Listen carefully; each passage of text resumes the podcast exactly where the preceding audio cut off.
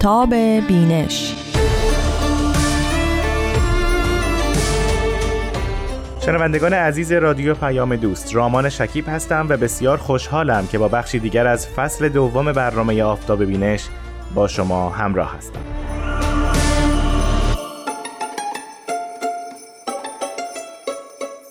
کتابی رو که برای امروز در نظر گرفتیم نامش هست آین باهایی جامعه و سیاست.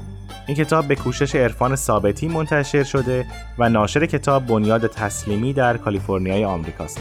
همینطور این کتاب برای اولین بار در سال 1399 خورشیدی چاپ و منتشر شده.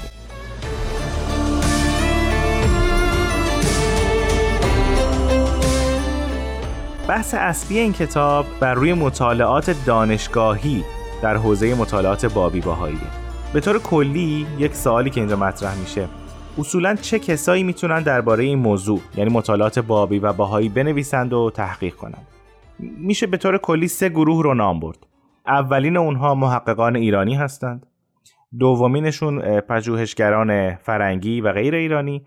و سومین گروه اصولا خود باهایی ها هستند که راجع به وجوه مختلف آین بابی و باهایی می نویسند و آثاری خلق می‌کنند. ما در مورد این سه گروه در ادامه بیشتر صحبت خواهیم کرد. عرفان ثابتی در مقدمه کتاب این نکته رو توضیح میده که از ابتدای ظهور دیانت باهایی حدود اواخر قرن 19 و اوایل قرن 20 بودند نویسندگان و شرقشناسان نامدار آلمانی و فرانسوی و روسی و بریتانیایی که مطالعاتی درباره دیانت باهایی انجام دادند. مهمترینشون رو حتما شما می‌شناسید. نامش از ادوارد براون که شرقشناسی بریتانیایی است. او نوشته ها و مقالات بسیاری درباره فرهنگ و ادبیات ایران داشته و همینطور در مورد دو آین بابی و باهایی هم تحقیقات بسیاری کرده و اونها رو منتشر کرده. همین تحقیقات او پایه های تحقیقات و مطالعات بعدی رو شکل داده. اما بعد از درگذشت ادوارد براون در سال 1926 میلادی پژوهشگران غربی تقریبا بیش از دو دهه عمدتا این دو رو نادیده گرفتند. میشه در میان اونها بعضی ها رو نام برد که به این موضوع پرداختن. مثلا پیتر برگر یکی از سرشناسترین جامعه شناسان دین در نیمه دوم قرن 20 در دهه 1950 دو مقاله و یک پایاننامه دکترا در بستر مطالعات جامعه شناختی و با موضوع ادیان بابی و باهایی ارائه داد. این نادیده گرفتن دلایل متنوعی داره. شاید یکی از این دلایل که تحقیقات وسیعی از سمت غیر ایرانی ها درباره دو آین بابی و باهایی شکل نگرفت عدم آشنایی اونها با زبان فارسی و عربی بوده. خب این گروه اول این محققان و پژوهشگران بودند که غیر ایرانی ها رو تشکیل می‌دادند اما در داخل ایران هم روشنفکران ایرانی همین رویه رو پیش گرفتن. یعنی با وجود اینکه به زبانهای فارسی و عربی آشنا بودند تحقیقات زیادی انجام ندادن. اگر هم می‌خواستن نظری بدن و یا حتی خطی بنویسن عملا تحقیق و بررسی شکل نمی گرفت و گاهی به تکرار مکررات ردی نویسانی که مخالف این دو آین بودن می پرداختن. اصولا یا این موضوع به عمد پنهان می‌شد و روشنفکران و محققان از بیم تهمت‌های علمای تندرو از نوشتن و تحقیق کردن دربارش تفره می‌رفتن و یا به طور کلی اصلا در ذهن اونها نبود که درباره دو آینه بابی و باهایی تحقیقاتی انجام بدن. اما گروه سوم که خود باهایان رو تشکیل میده اونا هم برای مدت بسیاری به گفته عرفان ثابتی در مقدمه همین کتاب شاید حدود نیم قرن تقریبا تمرکز بیشتری بر روی علوم طبیعی و پزشکی داشتند تا تحقیق در علوم انسانی و اجتماعی.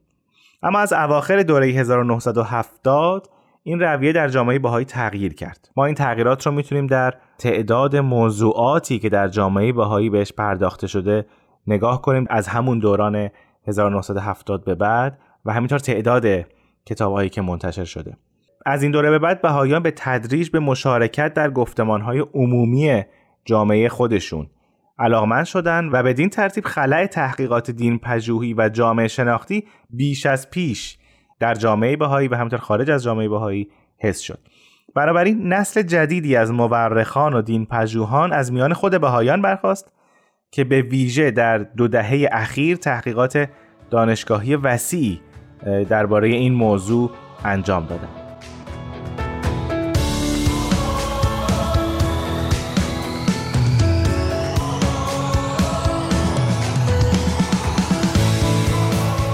اما باید به همه این موضوعات تحولات اجتماعی رو هم اضافه کرد. یعنی با روی کار اومدن حکومت اسلامی در ایران و متعاقبا با ایجاد فشارهای سیستماتیک و تضییقات شدید علیه بهاییان و جامعه بهایی و در کنارش منتشر شدن اخبار این وقایع در سراسر جهان به تدریج پژوهشگران غربی به مطالعه و تحقیق درباره این دو آیین یعنی دیانت بابی و دیانت بهایی پرداختند و علاقمند شدند.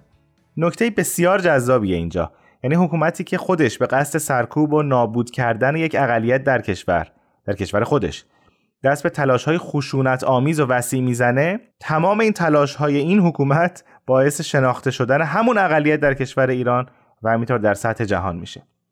همه این وقایع و دلایل باعث میشه که در دهه های اخیر تحقیقات علمی و دانشگاهی زیادی درباره دو آین بابی و باهایی شکل بگیره که البته بخش کوچک اما بسیار پربارش در این کتاب یعنی کتاب آین باهایی جامعه و سیاست گردآوری شده.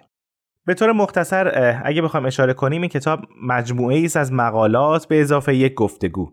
بعضی از اونها رو من در اینجا مختصرا معرفی می‌کنم. برای مثال در بخش یکم این کتاب گفتگویی رو می‌خونیم با مارگیت واربوگ جامعه شناس دانمارکی و یکی از پرکارترین پژوهشگران غیر باهایی در حوزه مطالعات بابی و باهایی موضوع این گفتگو درباره مفهوم جهانی شدن و جامعه بهایی است.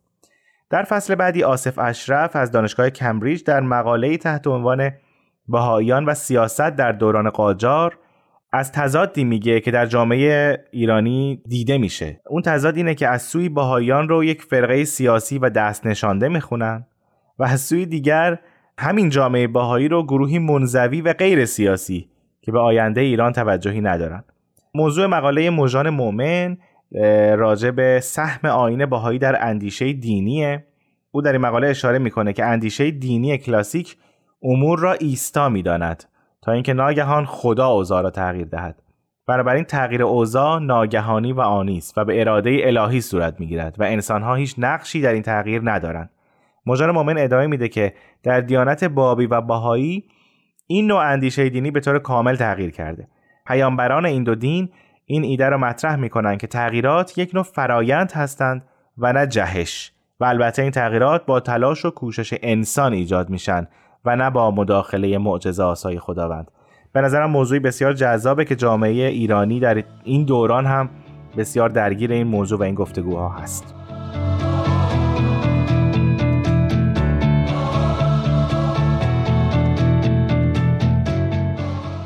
خب به علت اینکه وقت برنامه ما بسیار کم هست توضیحات در مورد این کتاب رو در همین جا به پایان می‌بریم و از شما دعوت می‌کنم در اینجا به بخشی از این کتاب گوش بدید که اون رو همکارم افرا بدی برای شما می‌خونه.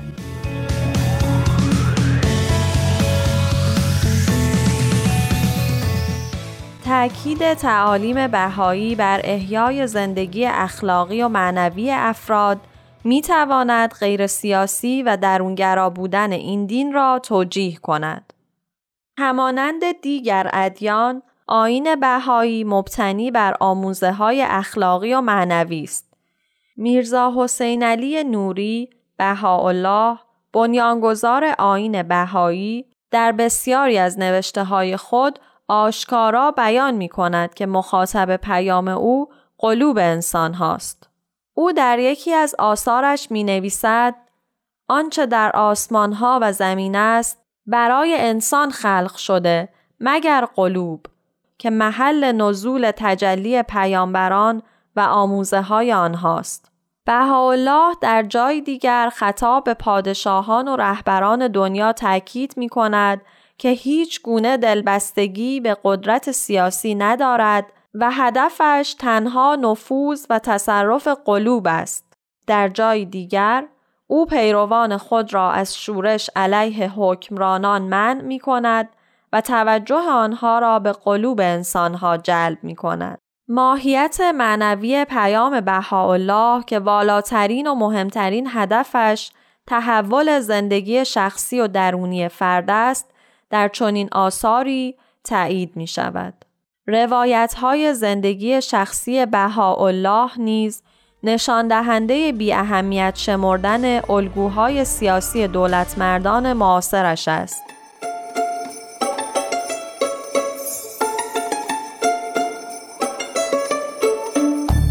خب خیلی ممنونم از دوست و همکار عزیزم افرا بدیعی که در این برنامه هم در کنار ما بود از شما شنوندگان عزیز بسیار سپاسگزارم که من رامان شکیب رو در این برنامه همراهی کردید تا هفته آینده و کتابی دیگر خدا نگهدار.